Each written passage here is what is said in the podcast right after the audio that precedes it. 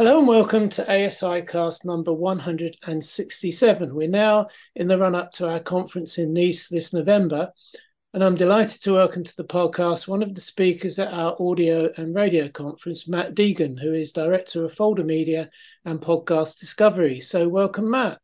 Hello, Richard. Now, very attentive listeners may recall that Matt hosted asiCast number 124 when he interviewed Matt Hill of Radioplayer about developments in in car audio. This time, Matt gets to be the interviewee himself. So he's a well known figure in UK radio to the extent he was recently made a Fellow of the Royal the Radio Academy. And in Nice, he'll be talking about how to launch podcasts in an extremely crowded marketplace. Now, talking of the sheer volume of podcasts out there, Matt, in a recent blog, you looked at the recently launched Edison podcast Ranker in the UK that attempted for the first time to do some sort of podcast chart. And you highlighted some of the challenges that attempts to put those charts together face. What do you think are the specific issues in attempting to measure or compare the audience to different podcasts? Uh, it's interesting. So there's there's a few different ways that uh, around the world people measure podcasts. Clearly, you know uh, if you're a podcast owner, you know how many downloads you got from your from your hosting company. Uh, the big issue is that people don't tend to share that information. Um, or particularly in the UK, they don't share that information. Around the world, there are podcast rankers where groups together have um, uh, put their put sort of agreed to share data, particularly in the Nordics, in Australia, in America. But even those podcast rankers are um, incomplete because not everybody plays. Uh, so you might be number one in a ranker, but a big operator might not be involved. Um, then what you have uh, is what Edison have done in the UK and they've been previously doing in the US is they've done their own survey. So basically, they've asked um, hundreds uh, of or thousands of podcast listeners, what have you listened to in the last week? Um, uh, and uh, use that to create a ranker, which is what has just been released uh, in the in the UK. Uh, now that's not bad because it kind of everybody's involved whether they want to be or not. And um, looking at the data that's come through, it seems pretty good. Um, the the trouble the trouble with those uh, survey based uh, systems, though, is that because podcasting has a really long tail, uh, you need a very large sample size to kind of capture audience. And whilst big shows, of course, are, are at one end, it drops off pretty quickly. Uh, so it can be difficult to capture uh, the right mix of, of listeners to get the, the right sort of list. I guess that you highlight one of the challenges is that a download does not always mean a play. I mean, I subscribe to about 30 podcasts, but a number of them are just download, see if I'm interested. in. If not, move on to the next one. So it's how it's a very similar challenge that TV has has, which is how do you measure the the long tail of content when uh, allegedly a million podcasts were launched in the pandemic and i don't know how many of them survived the pandemic but certainly people had time on their hands and certainly with that sheer volume of podcasts out there you're going to be talking about podcast discovery. So how can podcasts, without giving away your whole uh, whole conference speech, but perhaps a few framing thoughts on how, how can podcasts best launch themselves into what is an incredibly crowded marketplace, often with hardly any marketing budget? Yeah, I mean, I think the the challenge for podcasts is the same challenge that any content companies have about driving awareness and then trial. Um, a lot of the the things that have worked in marketing for the last 50 years are as equally as applicable to podcasting as they are to, to other products. Uh, and I think you have to start with your audience. You know, where are your audience? Where do they live? Where do they live digitally? Where do they live physically? Uh, and how do you want, how are you able to reach them and building a plan uh, which identifies those people and, and, how you can go after them. Uh, I think there's some kind of podcast specific things like the best way to reach a podcast listener is on another podcast. Uh, at least you know that if you're talking to somebody through a podcast, um, uh, they're a podcast listener. They're available to listen to your show. There's no wastage uh, with that.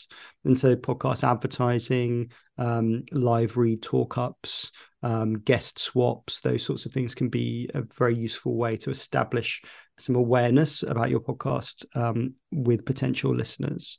Obviously, social and video is important uh, for everybody, and particularly in, in podcasting. And you've got the big uh, tech companies, so TikTok and YouTube, having a big push into podcasting this year. Uh, YouTube now is a uh, YouTube Music is a way to listen to podcasts. So, is your show there, even just the audio show, before you get into video versions of shows? And then also on TikTok, uh, video clips have been very good for driving awareness of shows. And they're about to introduce the ability for you to click through from TikTok videos to listen to, to full episodes. So having a video strategy and a social strategy is uh, very important. Um, we often think, uh, you know, it's that it's that age old marketing thing of someone's got to hear about your your product from seven or eight different sources before they then kind of go for a trial. And that's one of our jobs at Podcast Discovery is to make those things happen. So that might be social media and video, that might be traditional PR, that might be pay for advertising, that might be guest swaps. Uh, and we just work to ensure that listeners are able uh, to hear about your show and to then uh, encourage them to sample it. I guess another key area is distribution. I mean, you mentioned earlier on in the rank, the podcast rankers, whether some platforms pl- play ball or not, because typically podcasts are on more than one platform. But I know that some there's been some moves by some companies like the BBC to try and make content exclusive to their platform. I'm guessing the the main objective being that by doing that you do know who's downloading your podcast and can build a direct relationship with them.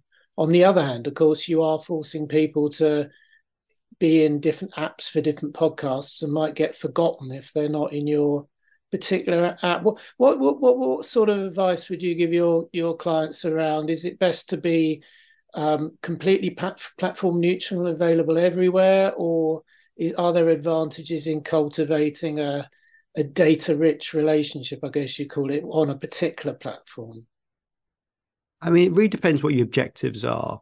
Um, if your objectives are to reach the largest number of listeners, maybe you're in an ad funded operation, then uh, being on every platform is very important. Um, if you're about driving uh, consumption of your app uh, and uh, bringing users to that app, then having a kind of walled garden strategy is is probably a good idea. If you see the BBC do this with some of their shows, Spotify historically had a lot of originals which only existed in Spotify, uh, but they're now moving to being uh, more of an advertising platform. So you've started to see a lot more of their shows now available for everybody on the sort of open podcast networks. So it sort of depends uh, really what, what you want to achieve. Um, I think for the BBC, there's a a lot of discussion from them in radio and television about them wanting to know all of the data about all of their consumers. Uh, and that's why they don't want their their content sort of in as many third party platforms as they used to. I'm not sure they entirely agree with that, or whether uh, it's entirely necessary for the reasons they state. Um, you know, if you've got data from 10 or 15% of your audience at scale, adding another 30, 40, 50, 70, 80% is not going to change a lot about what you know about those audiences. Uh, I think, if I'm being brutal about it, I think the true reason they want is they want people to be on BBC Sounds and having BBC Sounds be a successful platform uh, is important internally. I think probably I think it's probably more about their challenges inside the corporation rather than than for for listeners. Um, there is also a thing about attribution, and particularly public broadcasters over Europe have this that if their shows are available in in Apple or Spotify, I think some of their research has shown that uh, listeners don't recognize where that material's come from and that it's been made for by the BBC or um, uh, DR or you know uh, uh, Radio France or something like that. So that they face they kind of face their own challenges, but I think it's really about you know, what the objectives of those of those operators are. Mm. Now, in the joint session in Nice, where we're joined at the end of the radio and audio day by the uh, video and TV delegates, we're going to be talking about, amongst other topics, the opportunities that AI offered, particularly generative AI around the generation of content, which is, I know, something you've also been talking about recently on your blog, which we'll put a link to the blog in the, the show notes, um, and also your weekly newsletter. I mean, it was quite interesting. You gave a very good example of how AI was being already used in audio production, and it wasn't necessarily in the the huge global companies. It was in sort of more in community radio. Can you give us an example of that and how whether you think it's perhaps audio's ahead of the curve in AI compared to video because it's arguably easier to do in audio than it is for a full video production. I think like lots of places, small organizations sometimes have the freedom to experiment with this stuff uh, a little quicker or um, aren't so concerned about uh, rules internally or you know what they should be doing as a corporation. So some community radio stations in the UK have been uh, using AI voices to read their news bulletins and it's sort of interesting. Know, community radio tends to be volunteer led. Uh, they don't always have great voices to read the news. They have more people kind of sort of scripting the news, um, and so they're using a system which brings together kind of news feeds. They just have their own news feeds. They're not using third parties. And then they've um, sampled the voice of one of their news readers, uh, and then the AI voice reads out the news. It's pretty good. It sounds like it sounds pretty good. I, I played it to my wife. I didn't tell her what she was listening to, and she she couldn't sort of tell off the cuff that it was a you know an AI voice uh, until we pointed it out afterwards. And um, uh, I think some of the AI voices are getting excellent, and I've been playing uh, with a few, uh, and I think they can they can do a certain job. I think what where we'll see it for for bigger radio groups is probably for things around personalization, around localization. So you might get a local presenter do, or a network national presenter doing a local weather bulletin, uh, but that's actually driven by an AI version of them rather than uh, themselves having to pre-record it. You might see that for travel news, for things like that. For sort of essential information, I, I don't see it like replacing the quality of the DJ. Uh, though Spotify are experimenting with their AI, they have an AI DJ you can you can listen to that back announces songs, um, and again that's sort of um, it's useful information, but it's not necessarily entertainment. And I think that's probably the the difference initially with some of this some of this stuff. Um, uh, where that will go, I don't know. I, I, I don't see it particularly replacing presenters, but uh, you know, presenters as you hear on Radio One or Capital or, or, things like that. But for spin-off services, for more bespoke services, for personalization, for localization, um, I think AI is very usable now, and obviously we'll only get get sort of even better. Of course, all the video stuff's looking good too uh, now, though I still think it's an element of sort of uncanny valley and sort of the cheaper end of video production. Um, you can see kind of people starting to use it. It's not quite going to replace Ant and Dec yet uh, on the telly. Uh, so um, but yeah, I think there's a lot of opportunity with it, and uh, and actually it can be quite enhancing. There's always, there's always quite a lot of worry, I think, about AI taking people's jobs. There's always the opportunity, you know, always the opportunity of that, of course. But I think um, actually a lot of this stuff can be potentially quite additive and uh, improve some of the uh, uh, options for for radio stations.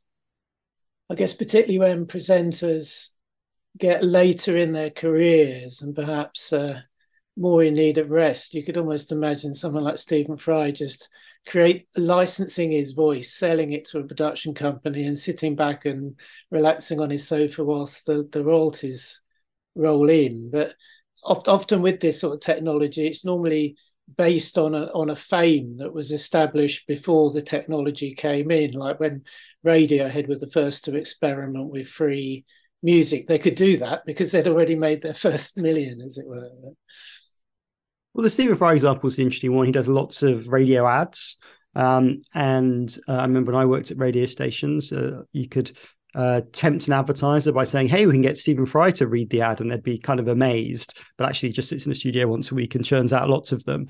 Uh, and so, actually, for him to do local ads in an AI version, if it was of good enough quality and you expected it to be him, that's probably a good deal for him and a good deal for an advertiser or, or a radio station. So I think we'll definitely see uh, people license their voices. Mm. Now, you're speaking in a session that's primarily focused on podcasts, but the whole day is focused on audio and radio. It's, it's a tricky question, I guess, but what are the other big issues that we haven't already talked about that you think are keeping radio and audio, industry execs awake at night at the moment? Well, I think one of the things that we're still very fortunate for in, in broadcast radio is that all over Europe, you know, nearly 90% of the population listen to some form of you know, broadcast linear radio every week, which is phenomenal. And I was so fortunate that uh, listeners care about the medium that much and that you've got such talented producers making it. So that way, I think we're in a very good place. Um, I think clearly one of the things that has changed is consumer behavior uh, as they uh, move their attention to a variety of different things. So, in lots of markets, we're seeing kind of some uh, some, some reach declines, but not like massive reach declines. But where there are declines is hours consumed. So the amount of mm. say broadcast radio single stations that people listen to is dropping. Um, and for a business that makes its money on hours um, or time spent listening, then uh, that's obviously a challenge. So in the UK, you see lots of broadcasters launching spin-off services. So if people are going to switch over, they switch over to one of their brands, other brands. That's been very successful uh, here, and lots of other European countries are, are taking that model. There's also a lot of opportunity around um, internet delivered audio, be that streaming or podcasts. Companies like Bauer introducing ad-free internet versions, which I think is interesting. I don't think everyone will go for it, but for ad rejectors, that's a good um, a good opportunity to keep them listening.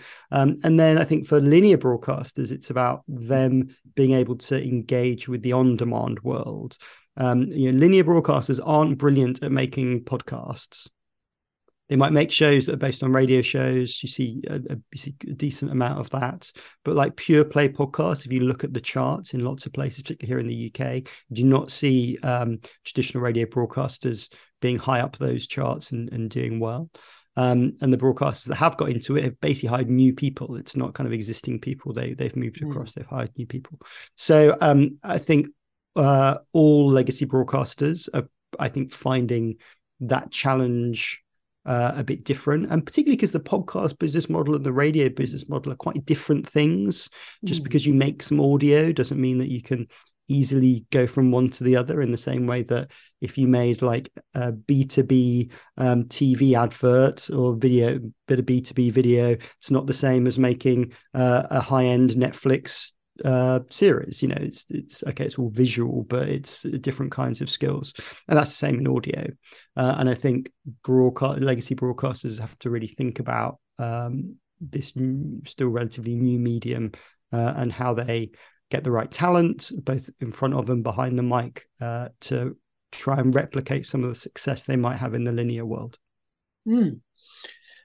Well, I'm sure there are various topics we'll be talking about uh, in three and a half, four weeks' time. In the meantime, we'll see you in Nice, but thanks for taking time out today to speak to us, and uh, we'll see you in France.